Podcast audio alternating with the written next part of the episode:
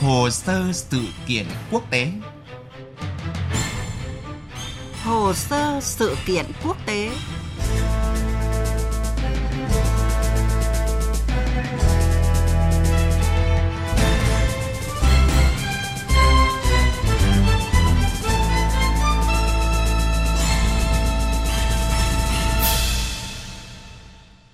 Thưa quý vị và các bạn, từng là một quốc gia có tốc độ tăng trưởng kinh tế ấn tượng cách đây hơn một thập niên. Giờ đây, Sri Lanka, quốc đảo ở Ấn Độ Dương đang lâm vào một cuộc khủng hoảng kinh tế nghiêm trọng chưa từng có và có nguy cơ vỡ nợ ngay cận kề. Gần đây, quốc gia này phải ban hành lệnh giới nghiêm vì các cuộc biểu tình phản đối tình trạng thiếu nhiên liệu, lương thực và thuốc men đang ngày càng trầm trọng. Vậy đâu là nguyên nhân dẫn đến suy thoái kép ở quốc gia này? Trung Quốc và Ấn Độ, hai quốc gia cạnh tranh ảnh hưởng ở Sri Lanka trong những năm qua, liệu có thể cứu đất nước này thoát khỏi cuộc khủng hoảng hiện nay? Những nội dung này sẽ được đề cập trong chương trình Hồ sơ sự kiện quốc tế hôm nay. Chính quyền Sri Lanka đã ban bố tình trạng khẩn cấp sau khi đám đông biểu tình cố gắng xông vào nơi ở của Tổng thống Rajapaksa ở thủ đô. Các nhà cung cấp dịch vụ Internet ở Sri Lanka cũng đã được lệnh chặn quyền truy cập vào các nền tảng mạng xã hội như Facebook, WhatsApp, Twitter và một số nền tảng truyền thông khác. Song động thái này vẫn không ngăn cản được một số cuộc biểu tình nhỏ ở những nơi khác trong nước. Quốc gia Nam Á này đang phải đối mặt với tình trạng thiếu lương thực, nhiên liệu và các nhu yếu phẩm cần thiết khác cùng với lạm phát kỷ lục và việc cắt điện kéo dài. Đây được cho là thời kỳ suy thoái kinh tế nghiêm trọng nhất kể từ khi nước này độc lập khỏi Anh năm 1948. Nhiều người dân Sri Lanka tỏ ra tuyệt vọng trước cuộc khủng hoảng kinh tế khiến cho cuộc sống của họ ngày càng khó khăn. Không có xăng, dầu, không có gì để ăn, không thuốc men. Nếu điều này cứ tiếp diễn thì chúng tôi chỉ còn nước là nhảy xuống biển mà thôi. Với tốc độ này, không chỉ tôi mà hầu hết người dân Sri Lanka sẽ phải chết đói. Ngay cả khi có tiền cũng không có hàng để mua, chẳng hạn như là sữa bột và khí đốt. Việc thiếu hụt đồng đô la Mỹ đã khiến cho Sri Lanka không thể mua được nhiên liệu, ảnh hưởng đến hầu hết các lĩnh vực và khiến cho lạm phát tăng mạnh lên mức 17,5% trong tháng 2 vừa qua. Quốc đảo 22 triệu dân này đang phải vật lộn với việc cắt điện tới 13 giờ mỗi ngày do chính phủ không thể thanh toán tiền nhập khẩu nhiên liệu vì thiếu ngoại hối. Đại dịch COVID-19 hoành hành thế giới trong hơn 2 năm qua cũng đã làm tê liệt lĩnh vực du lịch khiến cho tình hình kinh tế Sri Lanka càng thêm khó khăn – sau khi ngành giáo dục phải hoãn vô thời hạn các bài kiểm tra do thiếu giấy, thì đến lượt ngành báo in cũng chịu ảnh hưởng tương tự. Một số tờ báo của Sri Lanka tạm thời sẽ không ra báo in mà chỉ có phiên bản trực tuyến. Những tờ báo khác còn duy trì thì phải giảm số trang do chi phí in ấn tăng. Ít nhất hai bệnh viện tại Sri Lanka đã phải thông báo đình chỉ các ca phẫu thuật thông thường vì không có đủ vật tư y tế quan trọng, thuốc gây mê và hóa chất để thực hiện các xét nghiệm chẩn đoán, cũng như trong những trường hợp khẩn cấp. Hiện Sri Lanka đang đàm phán với Quỹ tiền tệ quốc tế để tìm kiếm một khoản cứu trợ. Thưa quý vị và các bạn, Ngân hàng Phát triển châu Á nhận định vào năm 2019 rằng Sri Lanka là một nền kinh tế thâm hụt kép điển hình. Thâm hụt kép là tín hiệu cho thấy chi tiêu của một quốc gia vượt quá thu nhập và việc sản xuất không tương xứng các hàng hóa dịch vụ có thể bán được. Và bây giờ, quốc đảo này đang nếm trải các hậu quả thảm khốc của tình trạng thâm hụt kép. Nguyên nhân sâu xa của tình trạng này được cho là do chính sách quản lý và đầu tư thiếu hiệu quả trong nhiều năm qua. Năm 2006, chính phủ Sri Lanka cố gắng thúc đẩy tăng trưởng kinh tế bằng cách tăng vay và thu hút vốn nước ngoài thông qua nâng giá trị đồng rupee. Để nâng giá trị đồng tiền quốc gia, ngân hàng trung ương nước này được cho là đã dùng dự trữ ngoại hối để mua lại đồng nội tệ, từ đó đẩy nhu cầu đồng tiền ấy lên cao. Chiến lược nâng giá trị đồng nội tệ đã giúp Sri Lanka thành công về mặt ngắn hạn. GDP bình quân đầu người Sri Lanka tăng hơn gấp đôi từ năm 2006 đến năm 2014. Đổi lại, nợ nước ngoài tăng gấp 3 trong giai đoạn từ năm 2016 đến năm 2012 dưới thời cựu Tổng thống Mahinda Rajapaksa từ năm 2005 đến năm 2015, Sri Lanka đã vay số nợ khổng lồ chủ yếu từ Trung Quốc để xây dựng những cơ sở hạ tầng lớn như cảng biển. Năm 2015, chính phủ Sri Lanka tạm dừng chính sách nâng giá đồng rupee giúp kinh tế ổn định trở lại nhưng tăng trưởng thấp và nợ nước ngoài vẫn tích lũy. Năm 2019, chính phủ Sri Lanka thực hiện cam kết giảm thuế, trong đó thuế VAT giảm gần một nửa. Động thái này làm tăng rủi ro cho nền kinh tế vì khiến tiềm năng thu ngân sách giảm trong khi khoản nợ lớn vẫn còn.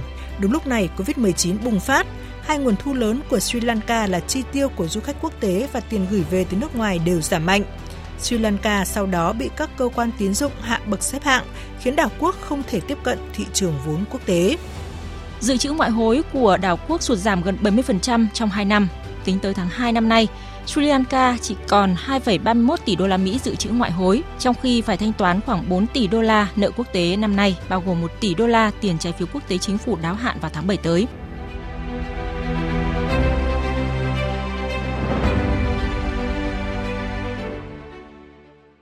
Thưa quý vị và các bạn, nhiều ý kiến tại Sri Lanka lo ngại nước này có nguy cơ bị vỡ nợ, trong khi Quỹ tiền tệ quốc tế IMF cảnh báo quốc đảo Ấn Độ Dương cần phải tái cấu trúc nợ.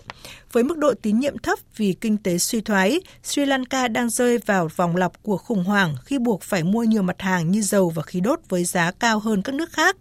Sự trợ giúp của Ấn Độ, Trung Quốc hay các khoản vay từ IMF liệu có thể giúp quốc gia này phục hồi? Câu trả lời vẫn đang ở phía trước. Trong những năm qua, Sri Lanka là tâm điểm cạnh tranh ảnh hưởng giữa Ấn Độ và Trung Quốc. Ấn Độ mới đây tuyên bố sẽ cho Sri Lanka vay thêm 1 tỷ đô la để nhập các mặt hàng thiết yếu như gạo, bột mì, đường và thuốc men, bên cạnh 1,5 tỷ đô la đã vay trước đó. Ngoài ra, New Delhi sẽ gửi thêm hàng chục ngàn tấn gạo và dầu diesel để giúp đỡ nước láng giềng giải quyết khủng hoảng. Trong khi đó, Trung Quốc đang cân nhắc khoản vay 2,5 tỷ đô la cho Sri Lanka. Giới chuyên gia nhận định cuộc khủng hoảng kinh tế tại Sri Lanka đang tạo cơ hội để Ấn Độ cạnh tranh trước ảnh hưởng với Bắc Kinh. Phần cuối chương trình là những thông tin về nội dung này. Trước hết phải nhấn mạnh rằng Sri Lanka sở hữu vị trí địa lý độc đáo với sự kết hợp của ba thành tố địa chính trị quan trọng là tiếp giáp với tiểu lục địa Ấn Độ, tạo điều kiện cho nước này liên tục phát triển mối liên kết với Ấn Độ – nằm tại trung điểm nối giữa Đông Á và Đông Phi và là vị trí cảng thuận lợi trên tuyến đường biển nối liền Đông Tây. Với vị trí địa lý quan trọng, Sri Lanka là khu vực có sự hiện diện tìm kiếm lợi ích của nhiều quốc gia như Trung Quốc, Ấn Độ và Mỹ. Giữa những năm 2000, Sri Lanka đã thu hút hàng tỷ đô la Mỹ đầu tư từ sáng kiến vành đai con đường của Trung Quốc. Cảng biển Hambantota của Sri Lanka trị giá 1,5 tỷ đô la Mỹ, được xây dựng bằng vốn của Trung Quốc, được xem như một biểu tượng cho sự hiện diện của Bắc Kinh ở quốc đảo Ấn Độ Dương này. Vào tháng 12 năm 2017, Tập đoàn Cảng Thương gia Trung Quốc đã ký một thỏa thuận với chính phủ Sri Lanka. Khi đó, chính phủ nước này đang ngập trong nợ nước ngoài và thỏa thuận hứa hẹn sẽ bơm 1,1 tỷ đô la để đổi lấy 85% cổ phần và hợp đồng thuê 99 năm với cảng biển Hambantota. Các nhà phê bình phương Tây, trong đó có cựu Phó Tổng thống Mỹ Mike Pence, đã coi đó là chính sách ngoại giao bẫy nợ của Trung Quốc, tức là dùng khoản vay cho các quốc gia nghèo hơn làm đòn bẩy để đạt được lợi thế chiến lược. Dữ liệu từ chính phủ Sri Lanka cho thấy Trung Quốc chiếm khoảng 10% trong tổng số 35 tỷ đô la Mỹ nợ nước ngoài của nước này tính đến tháng 4 năm 2021. Tổng giá trị cho vay của Trung Quốc có thể còn cao hơn nữa nếu tính cả những khoản vay đối với các doanh nghiệp nhà nước và ngân hàng trung ương – Sri Lanka vay rất nhiều từ Trung Quốc khi anh trai của Tổng thống Rajapaksa là Mahinda còn giữ vai trò lãnh đạo. Số tiền này được dùng để xây dựng các dự án cơ sở hạ tầng đầy tham vọng, song nhiều dự án đã thất bại. Cho đến nay, Trung Quốc vẫn chưa đồng ý với yêu cầu tái cơ cấu nợ của Sri Lanka. Nhà nghiên cứu Ganesta Vinajara của Viện Nghiên cứu Nam Á ở Singapore cho rằng Trung Quốc miễn cưỡng tái cấu trúc nợ cho Sri Lanka – bởi đây có thể tạo tiền lệ xấu cho các quốc gia khác đã vay nợ từ Trung Quốc. Trong khi đó, Bộ Ngoại giao Trung Quốc cho rằng Trung Quốc và Sri Lanka luôn ủng hộ lẫn nhau. Bắc Kinh đã hỗ trợ nền kinh tế Sri Lanka trong khả năng của mình và sẽ tiếp tục làm điều đó trong tương lai. Tuy nhiên, giới chuyên gia nhận định rằng cuộc khủng hoảng kinh tế tại Sri Lanka lại tạo cơ hội để Ấn Độ cạnh tranh tầm ảnh hưởng với Bắc Kinh. Hôm 29 tháng 3 vừa qua, Ấn Độ giành được một dự án điện lực trước đó thuộc về Trung Quốc đây được xem là một chiến thắng nhỏ nhưng đáng kể của New Delhi. Ngoại trưởng Ấn Độ Subramanyam Jaishankar đã có mặt tại Sri Lanka hồi tuần trước để đề nghị giúp đỡ nền kinh tế quốc gia láng giềng đang gặp khó khăn. Theo giới quan sát, thì Ấn Độ đang cố gắng vượt qua Trung Quốc về khả năng cung cấp hỗ trợ tài chính cho Sri Lanka. Trong chuyến thăm vừa rồi, Ngoại trưởng Ấn Độ nhất trí cho Sri Lanka vay 1,5 tỷ đô la để mua các mặt hàng thiết yếu. Về phần mình, chính sách đối ngoại của Sri Lanka hiện nay có thể đi theo hướng cân bằng giữa Trung Quốc và Ấn Độ nhằm tối đa hóa lợi ích kinh tế, chính trị giữa lúc Ấn Trung đang cạnh tranh quyết liệt. Nội dung vừa rồi đã kết thúc chương trình hồ sơ sự kiện quốc tế hôm nay. Cảm ơn quý vị và các bạn đã chú ý lắng nghe.